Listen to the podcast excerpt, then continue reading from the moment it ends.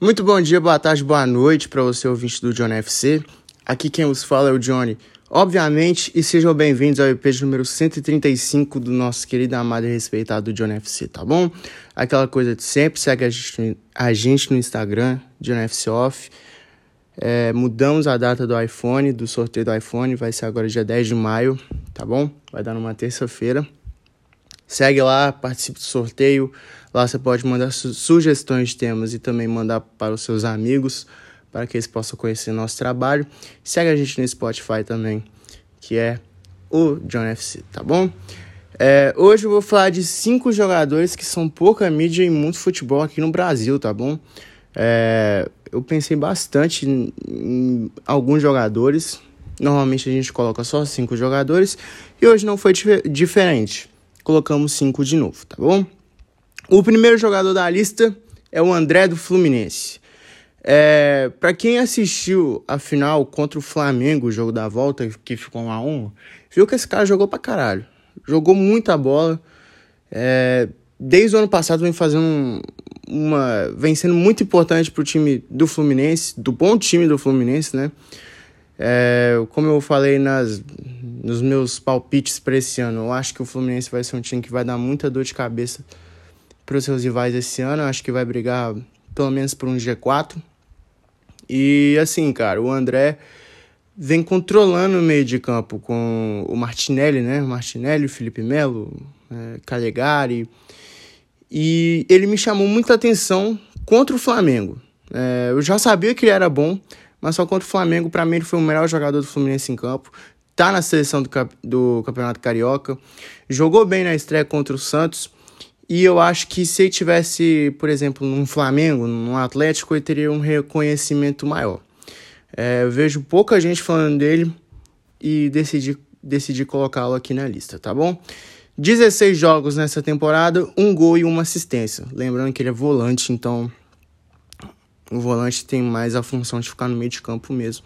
Seu valor de mercado está avaliado por 6 milhões de euros. Convenhamos, né? Se ele estivesse na Europa, era 10 milhões no mínimo. O segundo nome na lista eu coloquei o Maurício do Internacional. É... Cria do Cruzeiro. Cria, na verdade, daquele time do, do interior de São Paulo, que eu não vou lembrar o nome agora, eu peço até desculpas também. É, surgiu no Cruzeiro em 2019, foi um dos principais jogadores daquele rebaixamento histórico do, do time Celeste Mineiro. É, foi um dos que se salvou, tá bom? Vou falar com o Cruzeirense agora. Ele, Orejuela, Ederson, que hoje está na Salernitana, que PSG vai atrás dele. É, mas só que foi uma troca idiota envolvendo ele e o William Potker. E o Cruzeiro aceitou na época e desde então o Maurício vem jogando bem no Internacional. Tá na seleção do Campeonato Gaúcho também. Torcida lá do Sul gosta dele. É um menino jovem.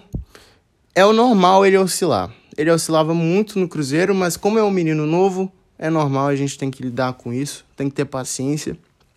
Mas no Inter, quando o Tyson, por exemplo, tá de fora, ele é o substituto, às vezes ele entra como titular também. E é um moleque que eu vejo muito potencial. Acho ele muito bom. É, vejo muito ele como meio atacante. É, tem uma canhota muito, muito boa. Tem um chute bom, tem um passe bom. Tudo que o meio de campo, tudo que o meio de campo precisa. É um menino que eu gostava muito. Mas só que agora ele está no Internacional, então deixa para lá. É, seu valor de mercado está avaliado entre 2 milhões de euros apenas e aí tem 14 jogos e 3 gols nessa temporada. O terceiro nome da lista é o Léo Ortiz do Bragantino. É o cara com maior valor de mercado aqui na lista, 7 milhões e meio de euros. É... Já foi chamado pelo Tite para jogar na seleção. Assim, não jogou, né? Ficou na reserva. Na Copa América, quando o Felipe foi cortado, ele foi o reserva imediato. Quando alguém é cortado, ele sempre é chamado também. É um zagueiro que eu vejo muito potencial também. Já tem 26 anos de idade, mas é o capitão do Bragantino, é o principal jogador do Bragantino desde que subiu para a Série A novamente e dos que ficou, porque assim, você pega Claudinho foi embora, é, Eu esqueci o nome do outro que saiu durante a campanha na, na Série B, mas tudo bem. É capitão, zagueiro, o zagueiro alto, tava na seleção do Paulista também. E assim, acho que ele poderia ter mais reconhecimento. Acho que ele vai jogar na Europa? Não. Acho que, assim, 26 anos. Eu acho que a partir, mano, de 25 anos já. Até 25 anos é uma idade para ir pra Europa. Não vejo ele lá mais, pra ser sincero. É um zagueiro novo, é um zagueiro rápido, alto, tem um bom cabeceio, bom tempo de bola também, marca muito bem seus adversários. E eu vejo muita pouca gente falando dele. Não é impressão minha, eu achava que era impressão minha. Mas eu achei um zagueiro muito bom, um zagueiro top. E decidi colocar aqui. Decidi colocá-lo aqui, né? 14 jogos e duas assistências essa temporada. O penúltimo nome da lista, agora de Bragança Paulista, nós vamos para o Recife e vamos colocar um Maílson, goleiro do esporte. É, o Magrão é o maior goleiro da história do esporte e desde que ele aposentou, o Mailson virou o principal jogador e o principal goleiro do time de Recife. É um, é um goleiro de 1,97m de altura, tem uma elasticidade muito boa, vai muito bem na bola. É, eu acho que ele está no esporte faz mais de 10 anos também. Então, querendo ou não, tem uma identificação com, com o clube nordestino. E eu queria que ele fosse substituto do Fábio. Pra ser bem sincero, quando o Fábio saiu do Cruzeiro, só que o Cruzeiro foi atrás do Rafael.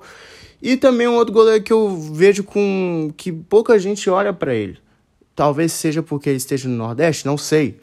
É, acredito que qualquer time do Sudeste, do Sul, se viesse atrás dele, ele teria uma atenção maior, todo mundo ia olhar ele com os olhos diferentes, todo mundo ia falar que ele era que ele é um ótimo goleiro mesmo. Por exemplo, no Grêmio. O Grêmio sempre teve problemas com o goleiro desde a saída do Marcelo Groi. Eu acho que seria até uma boa pro, pro clube do Sul, caso queira um goleiro. Mas é isso. Maílson tá aqui na lista.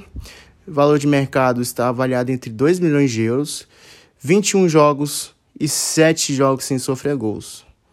É uma marca relativamente até boa para um time, né, que o esporte sempre tá entre altos e baixos. Um ano tá bem, o outro ano tá mal. E esse ano que tá bem é logo na Série B. E na Série A tá mal. E é rebaixado e é isso. O último nome da lista, eu coloquei o Rodalega do Bahia. O centroavante colombiano de 36 anos se juntou ao time baiano na temporada passada, no meio da temporada, né, em agosto, quando o Bahia estava brigando para não cair. E desde que chegou ao Bahia, vem dando conta do recado. É o cara que bate falta, é o cara que bate escanteio, é o cara que faz tudo. E é um centroavante assim, grandão, forte, tem um pivô bom também e jogou muito tempo na Europa. Ele tem um valor de mercado de 300 mil euros, lembrando, ele tem 36 anos já, então por isso o valor de mercado dele é baixo. Mas eu acho ele um centroavante, assim, top também. Apesar de ser mais velho, já teve seus momentos no futebol, mas como ele está no Bahia jogando de segunda divisão também do futebol brasileiro, tem esse mínimo de pouco de atenção. Ele estreou no Bahia fazendo três gols contra o Fortaleza. Ele pediu até música no Fantástico na época pela 19 rodada do Campeonato Brasileiro do ano passado. E esse ano já completou 13 jogos, 10 gols e uma assistência, tá bom?